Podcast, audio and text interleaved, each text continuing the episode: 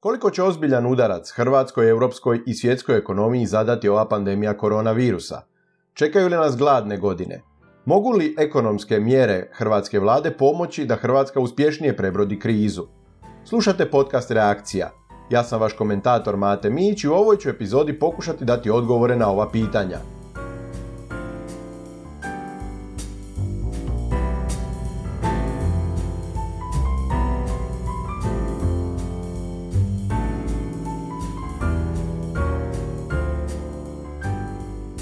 Reakciju možete slušati putem YouTube-a, Google podcasta, Apple podcasta, Deezera i svih većih podcast platformi.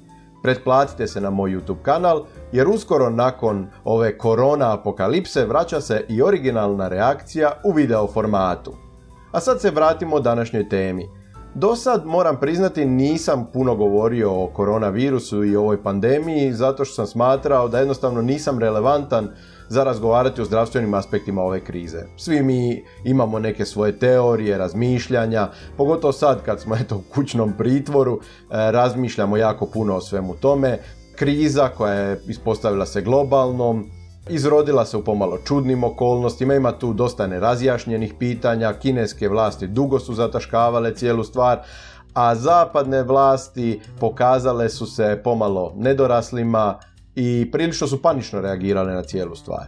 I u takvoj panici najgore što se može dogoditi je širenje nekakvih teorija, neosnovanih ili poluosnovanih razmišljanja koja su legitimna, svi mi na njih imamo pravo, ali bolje se zadržati kod korisnih informacija i onoga što je ljudima bitno da se u zdravstvenom smislu ova kriza uspješno prebrodi. Zato ja vam preporučujem da se ne bavite toliko geopolitičkim aspektima, raznim teorijama, nego slušajte preporuke ministarstva, kriznog stožera, pazite na sebe, pazite na svoje najbliže, nemojte izlaziti iz kuća u slučaju da to nije neophodno, perite ruke, zadržavajte razmak, čuvajte svoje najbliže, ali budite i solidarni, pripomozite onima koji su e, najugroženiji. Sve drugo stvara samo nepotrebni šum e, u komunikacijskom kanalu, jako puno informacija korisnih informacija koje dobivamo od ljudi koji su relevantni u ovoj krizi e, ostaće negdje na marginama ako se krene previše politizirati stvar. U krajnjoj liniji, ako se e, naglasak stavi na politiku i geopolitiku, jako puno ljudi ima tu tendenciju relativizirati cijelu stvar, e, što u ovom slučaju nije dobro, stvar je ozbiljna i treba se pridržavati preporuka. Ono o čemu možemo pričati je budućnost koja slijedi e, nakon što se ova epidemija stavi pod kontrolu, prije svega ekonomska budućnost. Jasno je da će Hrvatska kao i Europa i cijeli svijet biti ozbiljno pogođena e, u ekonomskom smislu, čeka nas svakako ubrzana recesija, udarac kao 2008. E, možda čak i veći. Ono čemu se možemo naravno nadati i trebamo nadati je da će oporavak biti brži, po svemu sudeći to bi tako i trebalo biti zato što, će, zato što je struktura našeg gospodarstva ovaj puta e, puno zdravija, ali da nas čeka ozbiljan ekonomski udarac, to je činjenica, na njega se treba i ozbiljno pripremiti. Vlada je donijela e, set mjera koji mora se priznati, e, ako ništa drugo za razliku od te 2008. je pravo vremen i opozicija odigrala konstruktivnu ulogu, nije bilo previše zavlačenja i praktički al pari najrazvijenijim europskim državama i Hrvatska je donijela set ekonomskih mjera za koje premijer kaže e, da su možda i najsveobuhvatnije u Europi, pa čak i da je to istina, mora se priznati da su te mjere isključivo kozmetika, barem ove koje su do sad predstavljene, pa idemo vidjeti što su to vlada i premijer predstavili. Mjera koja je do sad izazvala najviše bure je ta državna isplata 100% minimalne plaće po stalno zaposlenom svima uz uvjet da ne otpuštaju radnike. E, kasnije se ispostavilo da to svima u stvari se e, odnosi na industrije koje će biti pogođene koronavirusom I tu se postavlja pitanje o kome se tu točno radi, budući da će praktički e, svi sektori biti pogođeni e, koronavirusom, tako da je vlada po meni morala odmah izaći s jasnim kriterijima, jer se ovako stvara samo dodatna pomutnja, ni vlada sama ne zna na koga će se točno e, odnositi ta mjera. Ono što je ministar Marić naglasio je da se ona odnosi na oko 400 tisuća zaposlenika u razdoblju od tri mjeseca, moj problem s time je što mislim da će se ta kriza osjetiti i puno duže od ova tri mjeseca. Mjesec dana smo sada praktički u karanteni, vlada je, imamo administrativnu zabranu rada, vrlo je vjerojatno da će se to i produžiti, da epidemija neće u tom roku biti stavljena pod kontrolu. U svakom e, slučaju povjerenje potrošača neće tako skoro biti obnovljeno, tako da će privatni subjekti osjetiti krizu i nakon ta tri mjeseca. Problema s likvidnošću bit će i u mjesecima nakon e, e, prestanka ovog pa, svojevrsnog izvanrednog stanja, a s minimalcem sigurno se neće moći zadržati kvalificirane radnike koji su takvi u, u većini lukrativnih industrija e, u kojima jednostavno su plaće puno veće. Druga mjera o kojoj se puno pričalo i koju je većina ljudi pozdravila, a ja ne mislim da je to baš dobra mjera, to je zamrzavanje cijene brašna, mlijeka, šećera, soli, jaja, riže, tjestenine, mesa, ribe, konzervi, pelena i drugih higijenskih potrepština. PR-ovski to djeluje jako dobro, vlada se brine za osiromašeni narod, neće nitko ostvarivati ekstra profite na napaćenim Hrvatima, ali ono o čemu moramo voditi računa je da zamrzavanje cijena u pravilu e, dovodi do nestašica kad su ugroženi i proizvodni kapaciteti i distributivni lanci, što je trenutno slučaj. E, Vlada se ovdje je ogradila i rekla da je naravno moguće da e, podizanje cijena bude i opravdano i u tom će se slučaju tolerirati. Ono što je pitanje kako će se to u ovom kaosu utvrđivati, ko će to utvrđivati. Tako da PR-ovski gledano ovo sve zvuči krasno, ali ako karantena potraje duže, moglo bi dovesti do nestašica i za to će prvenstveno biti odgovorna vlada upravo zbog ove mjere. Još jedna važna mjera je odgoda, naglašavam odgoda ili obročna otplata poreza i doprinosa. Znači firma vam ne radi ili je zabranjen rad zahvaćena ovom administrativnom zabranom, posla i onako nema, vlada panika, poreze i doprinose će se morati platiti samo s odgodom. E, od tri mjeseca ili najviše šest mjeseci.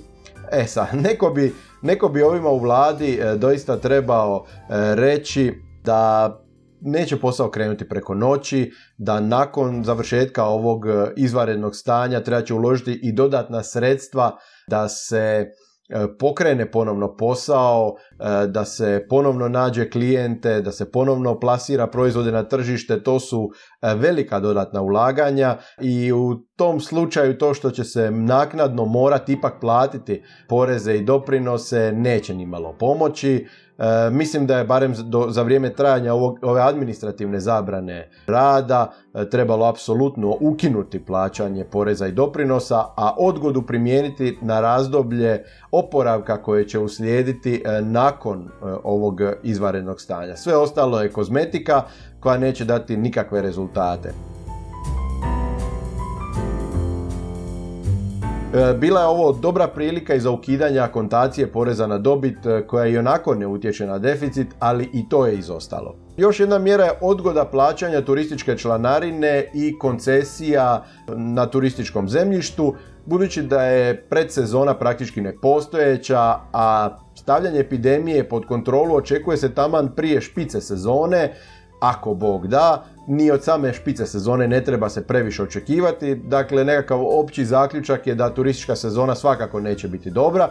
I u tom slučaju pričati o naplati turističke članarine ili koncesija na turističko zemljište je suludo, a puka odgoda je praktički uvreda za zdrav razum, ljudi ne rade, gostiju nema, sezona je ozbiljno ugrožena, naplaćuje im se praktički nešto što oni moraju plaćati da bi ostvarivali prihode koje trenutno ne ostvaruju, tako da je to potpuno bez veze.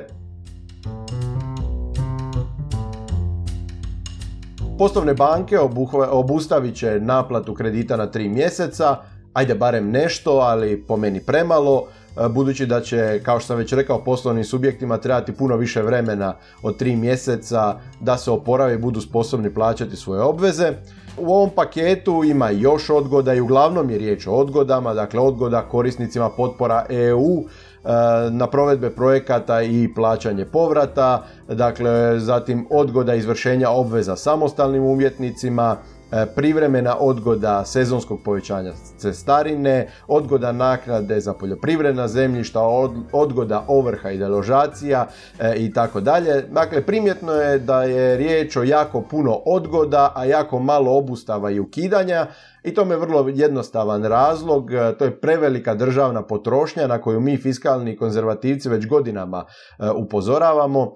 Hrvatska je dugo jahala na povoljnim e, makroekonomskim okolnostima koje vladaju u svijetu, dugo je e, jahala na tom pozitivnom valu, prihode se koliko toliko reformiralo, njima se jako puno bavilo, rashodima se nije bavilo i u ovakvim izvanrednim okolnostima kada dolazi do pada prihoda uz velike rashode, država se nalazi u problemu, tako da stvar je prilično jednostavna za razumjeti. Država previše troši, rashodi su veliki, prihodi će biti manji, tako da će državi vrlo brzo usfaliti novca i zato vam ne može oprostiti neke stvari, nego će vam ih naplatiti s odgodom. U najnovijem obraćanju vidno uznemireni premijer Plenković rekao je da je ministrima dao uputu da režu sve osim nužnoga, dakle zdravstva i socijale, moje mišljenje je da je ovakav naputak e, prekasno stigao. Premijer je naglasio da vlada nema namjeru dopustiti da privatni sektor iz ovoga iziđe najpogođeniji, ali prilično je izvjesno da će upravo privatni sektor biti najviše pogođen. E, to je i normalno, primio bi onako privatni sektor najveći udarac, zato što on ovisi o tržišnim uvjetima koji se u ovim okolnostima u svijetu ubrzano mijenjaju, tako da bi taj udarac za privatni sektor E, i onako se dogodio, ali da je bilo reformi bio bi manji.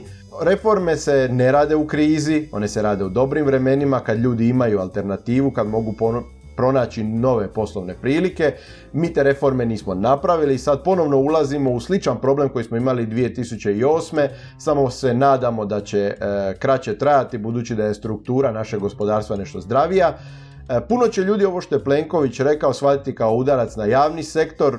Javni sektor je nedvojbeno važan, ali privatni sektor je doista taj kojeg treba zaštititi jer bez jakog privatnog sektora nema pretpostavki za jaki javni sektor, budući da mi već sad mučimo muku sa odljevom kvalificiranih radnika, od ljeta i Austrija otvara granice za naše radnike, krenuli se ostale države članice Europske unije oporavljati brže od nas, ovoga puta bi to mogao biti doista game over, tako da je brzi oporavak našeg privatnog sektora stvar od ogromne nacionalne važnosti.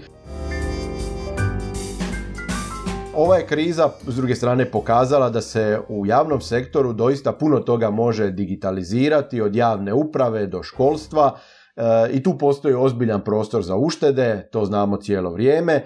E je li sad pravo vrijeme za vući te poteze, to je veliko pitanje jer to će definitivno uzrokovati određenu razinu socijalnih nemira koji nam ne trebaju sad dok se zajedničkim snagama moramo boriti protiv ove pandemije. Na razini Europske unije pokušat će se dogovoriti neke zajedničke mjere, već se dogovaraju izvanredni sastanci, bit će izvanredna sjednica Europskog parlamenta, ali ne treba previše očekivati po meni. E, kad su financije u pitanju, tu dogovora na razini Europske unije vrlo rijetko ima, barem brzog dogovora. Članice su uglavnom u konfliktu, budući da one siromašnije, odnosno slabije razvijene žele više novca, a one razvijenije su sve škrtije i gledaju e, svoj novac, novac svojih poreznih obveznika zadržati za sebe. Vidjeli smo to i na primjeru višegodišnjeg financijskog okvira da se taj dogovor relativno teško postiže, tako da ne treba očekivati neke ubrzane e, učinkovite mjere e, na europskoj razini. A što vi mislite o ovim vladinim mjerama? Jesu li doista najbolje u Europi i mogu li ublažiti ekonomsku krizu? Pratite reakciju na YouTube, Deezeru, svim relevantnim podcast platformama, e, pretplatite se, komentirajte, e, šaljite mi svoje kritike, ali i sugestije za teme i goste podcasta. Vaše mi je mišljenje iznimno važno. Čuvajte se u ovom izazovnom vremenu, čuvajte svoje bližnje, držite se preporuka stručnjaka, e, pazite na zdravlje, pomozite onim najugroženijima, iskoristite ovu karantenu za kvalitetno vrijeme s obitelji. Bilo je to sve u ovoj osmoj epizodi. Do slušanja.